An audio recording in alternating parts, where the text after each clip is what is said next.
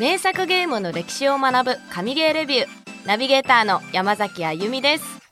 この番組は誰もが知っている名作ゲームの裏話やそのゲームが社会に与えた影響など誰かに話したくなる情報満載のゲーマーのゲーマーによるゲーマーのためのプログラム。それでは早速いきましょう。今日ご紹介するのはこちらの作品。世界で最も有名なインディーゲームアンダーテイル。世界中に熱狂的ファンを持つ伝説のゲームアンダーテイル。神ゲーレビューで取り上げる初めてのインディーゲームとしてはやっぱりこの作品をピックアップするしかありません。2015年に初めて PC 向けで発売されインディーゲームとしては異例のミリオンヒット。2017年には日本語翻訳されたものが PS4 と PS ビータに移植されその後任天堂スイッチへも移植されたことでさらにファンを広げることとなりました。作者は制作当時22歳の大学生だったトビー・フォックス氏。シナリオライティング戦闘システムの構築作曲ほぼ全てを一人で行いクラウドファンティングでこのゲームを作っています。トータルの売り上げは300万本以上。これはインディーゲーム界ではもはや異次元。まさに伝説レベル。数々の賞も受賞していて日本でもプレイステーションアワード2017でインディーズデベロッパー賞を日本ゲーム大賞2018で優秀賞を受賞。なぜアンダーテイルがここまで評価されたのかどんな部分が魅力のゲームなのか本日もこの方と一緒に分析してみたいと思います。この番組の作家さやかさんです。よろしくお願いします。お願いします今回のエピソードはアンダーテイルをプレイしたことがある人だけ聞いてください。未プレイでどうしても聞きたい方は自己責任で。ちなみにストーリーのネタバレはしていません。まあ一応知らない方のためにね、うん。あのあゆみちゃんにちょっとどんなゲームなのかなっていうのをストーリーをちょっと説明していただきたいなと。はい。じゃあストーリー説明します、はい。かつて地球では人間とモンスターと呼ばれる2つの種族が対等に暮らしていました。その後2つの種族の間で戦争が起こり長い戦いの末勝利を収めた人間側が地上を支配することになります。人間はモンスターを地底に閉じ込め封印。アンダーテールの舞台地底の世界はそのモンスターたちの領海です。このゲームは 2010X 年に一人の人間の子供が地底に落ちるところからスタートします。とこんな感じです。そんな感じですよね、はい。そうこのストーリー聞いてるとちょっと割と重そうだなみたいなあそうですよね。イメージもあるけど、はい。まあ、ストーリーはともかくあのアンダーテールはやっぱりこう進め方、はい。みたいなのが割とあの有名だと思うんだけどまずゲームの触れ込みが誰も死ぬ必要のない RPG うんということだったんですよね。はい。アンダーテールって基本的に3つのルートがあって、はい、N ルートはい。P ルート G ルート。うんうん。で人間として主人公を動かしていくんですけどモンスターとの中立ルート、モンスターを一体も殺さない平和ルート。そして全てのモンスターを残さず殺すルート。どのルートを取るかは自分で選べるんです。もうこれこの3つ聞いただけでちょっとうつゲーだなみたいな感じあるよね。そうそうそうそう。これ最初からその残さず殺すルートを選ぶ人はいいやいややばいでしょ。やばいですよね。これ知らない情報を知らないでやってると、はい。ルートがあるんだっていうことを知っただけでもはい。やばいそうなゲームだなっていうのがあの分かるんだけど、はい結構そのキャラがさドットではあるんだけど、うん。みんななんか可愛らしい感じじゃんモンスターとかも。表情豊かです、うんうんうんうん、ですごいなんか個性も豊かで、はい。あの基本的にあの出てくるキャラクターってモブがいなくってすごい、はいあの魅力的なキャラクターだから、はい。倒す時に普通のゲームではないこう謎の罪悪感が出てくるわかりますゲームだと思うんだよね、はいちなみにあゆみちゃんはプレイして何ルートで進めてる感じ？今、私はえっと中立ルート中立 N ルート。N ルートになると思います、うんうん、普通にやったらやっぱり N ルートだよねきっとね。わからないもんね、なんか前情報なしに私はやってるので、うんうんうん。あのその誰も殺さなくていいルートがあるっていうのをまず知らなかったので、戦闘になるとこうほら倒さなきゃってなっちゃそうじゃないですか、ね。ゲーマーとしてはね。そうそう。だからこうあのおかしいなとは思ったでしょとりあえず。いや戦ってるうおかしいって思いました、時、うん。トリエル戦が終わった後にあれおかしいって思いまし思うよね。戦ってる時もさえなんか悪いことしてるっぽいみたいなそうそうそうそう。なんかえ本当にいいの？本当にいいの？でもどうしたらいいの？っていう、うんうんうんそう最初からあれかなり初期の一番最初にねあの、戦うぐらいの感じだけど最初からやっぱ様子がおかしいもんね。そうずっとチュートリアルだと思ってて、まあチュートリアルなんですけどうんうんうね、ん。でも衝撃は半端なかったあのゲームのチュートリアルっていうかなんかこう心のチュートリアルみたいなとこあるよね。試されるみたいな、ね、試されてる。この後ちゃんと覚悟しとけよお前って言われてるような、んんんそういうゲームだよっていうのを教えてくれるのが最初のトリエル戦だったりするよね。はいちなみにあのアクションというかこう戦闘ってすごく独特でさはい。こうよ余計ゲーというかなんかちょっと弾幕ゲー？弾幕ゲーはい。っていうのかな？はい。そんな感じのアクションで独特なんだけどあれはなんか制作者のトビさん曰く、マリオルイージ RPG に影響を受けたってはああの戦闘にしたっていうことらしいんだけどどうでした？あのアクシ当たりまくってますね。難しい本当になんかあの一見単性に見えるじゃないですか、うんうんだけどあれさえ避けられれば攻撃が受けないじゃないですか、けどあれを避けるっていうのがまず無理。うん。うんなんか動体視力良くないとあのアンダーテールって本当にあの YouTuber の人とかさ、はい。実況とかで見てもクリアできてない人結構かなりいるんだよね。いますね。難しすぎて。うん。うちの息子は本当にあの冗談じゃなく100回ぐらいチャレンジして途中もう泣いて 大泣きしてできないって言って。はい。でもなんか本当あのじゃあもう諦めればみたいな私も、はい。い、いよなんかそうやって人生全部諦めていけば みたいな感じになって。お前ここでそれチャレンジあの諦めたらそういう人生になるからなみたいな会話をしつつ はい。あの、まあね、今10今年10歳になるけど、はい。唯一人生の中で達成したことじゃないかな。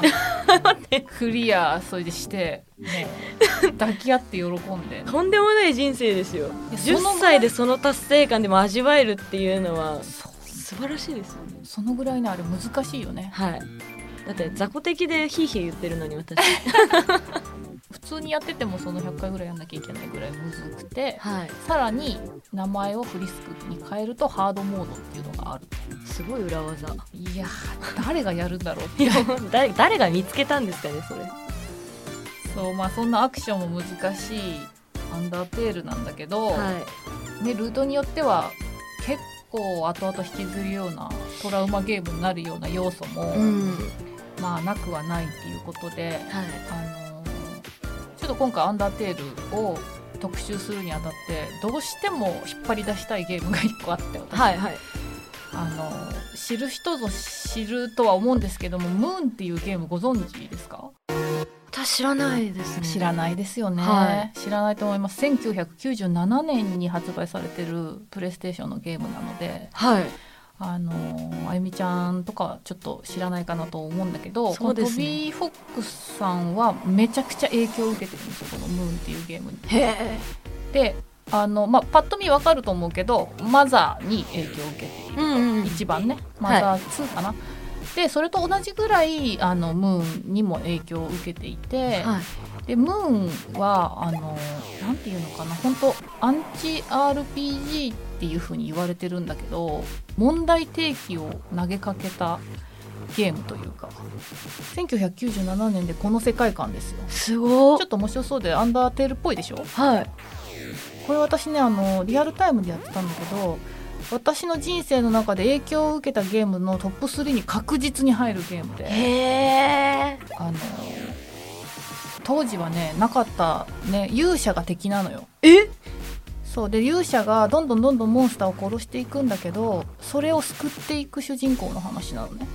え？でまあアンチ RPG って言われてるんだけどあんあのちょっとニーヤの時にも出てきたようなうん。あのどんどんどんどんこうあのキャラクターとかモンスターとかをこう惨殺していくその残虐性みたいなものにこう問題提起するみたいあな感じのはいはいはい。でももううんとだからもう二十何年ぶりにあ前に、えー、と出したソフトとしてはもう考え方自体がすごくあの進んでるよね。そうですね。最近のゲームでそういう問題提起するってんなら分かりますけど、うんうんうん。その時にこれがね音楽がねいいの音楽はこれ自分で選べんのね。え？このゲーム。MD っていうのをねあの世界の中から発見して BGM 自分でそれでかけられるのよ。画期的ですね。そうそうそう。本当にこのゲームはすごくてスイッチで一昨年かななんかにあの移植されたすごいもうあのディスクが高騰しちゃっててこれ。へえ。マニアの間ですごい高くなっちゃってて。ででもねスイッチでね出たの。こんなあの誰も知らないようなゲームだけどみんなの心の中に残り続けるゲームで出た時はみんな本当にうわームーンが移植されたんだっていうので大騒ぎになったんだけどはい一度はやってほしい。ゲームとしてはねゲーム性としてはこういろいろ未熟な部分もあるんだけどもはやゲームではないねこれは。なんかあの本当に心に残るアニメとか漫画とか映画とかに近いかな。へえこれをトビー・フォックスさんが知ってたっていうのがすごいと思う。ね。そうそうびっくりなんだけど多分こういうあの精神性というかあの RPG って何？なんかこう敵を殺して成長していくって何みたいなところとかをの考え方みたいなのに影響を受けてアンダーテイルを作ったっていう部分もあると思う。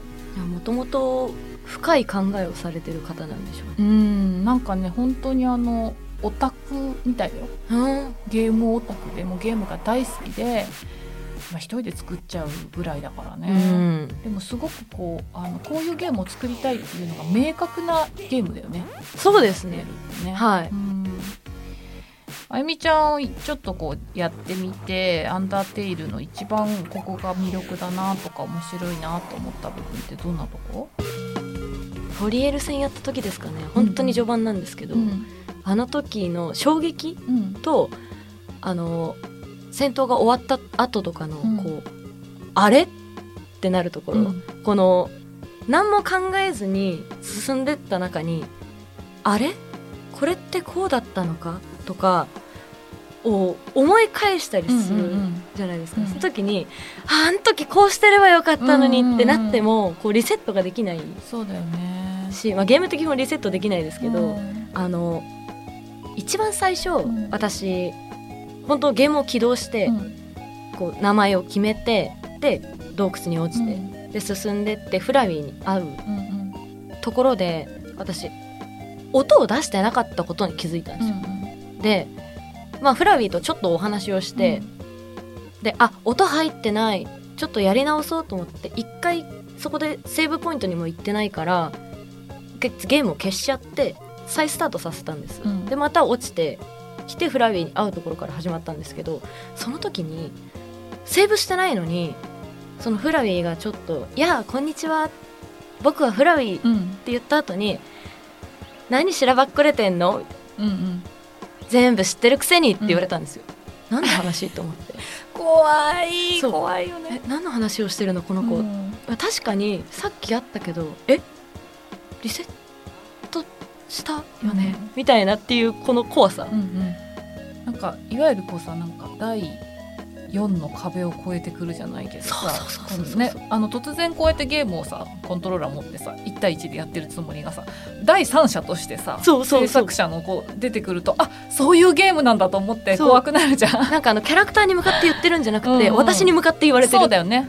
ゲームの中の自分じゃなくて自分に問いかけられるゲームだからそうそれがあのあそういうゲームなんだって分かった時にこうなんかゾクッとする感じはアンダーテイルならではのならではですね、うん。だから本当にこうゲームをやっている私がちゃんと考えないと、うん。とんでもない結末になっちゃうんじゃないかって思わされるんですよ。そうだよね。こうストーリーがこうさっき3つにルート分かれてるっていうじゃないですか,、うん。だから本当にそれちゃんと考えないととんでもないことにそうだね。なるから、ちょっと考えなきゃとか、うん。あとここでどうするのが一番ベストだうん。みたいなところもこうしっかりちゃんと考えないとうん。いけないっていう、私もだから息子にあのいわゆる全部皆殺しルートはい。みたいなものをやらせていいのだろうかって結構悩んだもん7歳ぐらいで。えー、どうなんですかね。そうそうそう。まあでも彼は全部のルートをやり尽くしたけど。あやったんだ。で2回2周目もしてるからもう、は もういいやと思って。えあのその平和ルートと？そう全部のルートを2回ずつぐらい。えー、すごっ。そう。だからその100回死んで泣いたのもはい12年ぐらいしてからちょっともう一回やってみるって言って、はい。またチャレンジしてっていうのをなんか繰り返してたからいい経験だったなとは思うね。普通のそのただのさただバシバシバシバシ殺してねうん。やったっていうゲームだけよりも、うん、なんかちゃんと考えられる、ゲームですもんね。そうそうそう。アンダーテールさ、はい。あゆみちゃんいくらで買った？1620円ですね。おスイッチでだよね。スイッチです今セールしてるらしいですよ。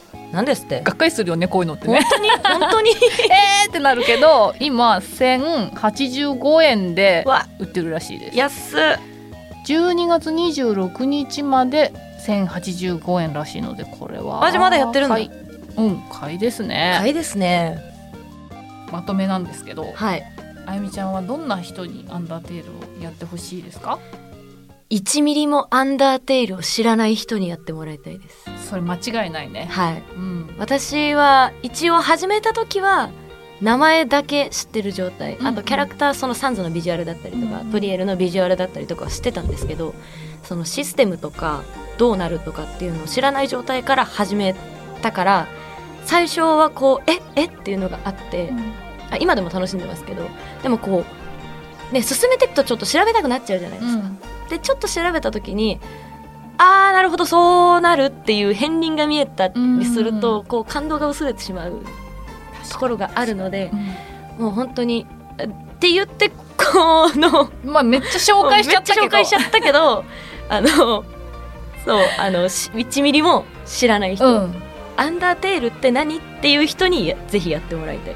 あの何も情報この情報社会で何にもこうなんか知らないピュアな状態でアンダーテールにぶち当たってスタートした人はすごいラッキーだと思うね。あめちゃめちゃラッキーです。うんなんか他の人には得られない感動が得られるなぁと思う。そうそのままこう何も調べずにうんうん。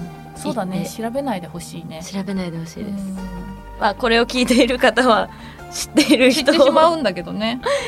まあ知ってる人に聞いてもらってでその方たちが周りにこう「アンダーテール知ってる?」って聞いた時に、うんうん知らないよっていう人がいたらおすすめしてほしい。とりあえずゲームをおすすめして、それ終わったらこれ聞いてって、うんうんうんうんおすすめしてもらいたいです。確かに確かに。はい。私はこのゲームはあのひねくれた人にやってほしいなと思いますね。本なんかあの性格が。ああなるほどね。確かにそれあります。なんかねピュアな人とかまっすぐなになんかただあの楽しいゲームを遊びたいっていうゲームではないから、うんうん。なんかこうねあのすごくアクションが面白くてとかっていうことじゃなくてすごく精神世界の話だから、うん。まあなんかこうアニメで言うとエヴァが好きだったりちょっとこうあのほの暗いものが好きな人うん。にやってもらうのがいいんじゃないかな。そういう世界観が好きな人にはたまんないんじゃないかなとうん。思うね、はムーンもセットでやってほしい。これはねアンダーテールとムーンはねセットでやってほしい本当に。いはい。うん。もうこれ神ゲーレビューであのムーンだけでもね特集したいぐらいのなんていうかゲーム界の概念を変えた作品と言って過言ではないので。じゃあ私もダウンロードするべきですね。あやみちゃんも2000円ぐらいだったかな？あのそんなにはもちろん高くはないので、う十分にグラフィックもさっきちらっと見てもらったと思うけど、はい。あの楽しめるレベルだし音楽も素敵だしぜひ「アンダーテイル」の世界をもっと深く知るためにはムーンとマザーまで遡るのもそれもゲームの面白いところだよね。やっぱ影響を受けたゲームを遡っていくっていうのはね。うん。共通点見つけると楽しいですね。そうそうそうそうあのアンダーテイル面白かったなっていう人はぜひムーンも手に取ってみてほしいなと思います。はい。来週はアンダーテールの続編デルタルーンの話もしつつさらにアンダーテールを深掘りしていきます。最後までこの番組を聞いてくださったリスナーさんありがとうございます。このエピソードを聞いてのあなたの感想を Apple Podcast のレビューでお待ちしています。番組チームでコメント欄をすべて読んでいますので今後の番組を良いものにするためにあなたの感想をお待ちしています。Spotify でお聞きの方は番組フォローをお忘れなく。フォローするだけで番組のサポートにつながりますのでご協力お願いします。そしてこの番組は Twitter や TikTok もやってます。Twitter では収録の時の写真やゲーム情報 TikTok ではゲームにまつわる雑学やゲームランキングを投稿しています。全部フォローしてくれると嬉しいです。来週金曜日0時に更新されますのでお楽しみに。お相手は山崎あゆみとお。作家の岡本さやかでした。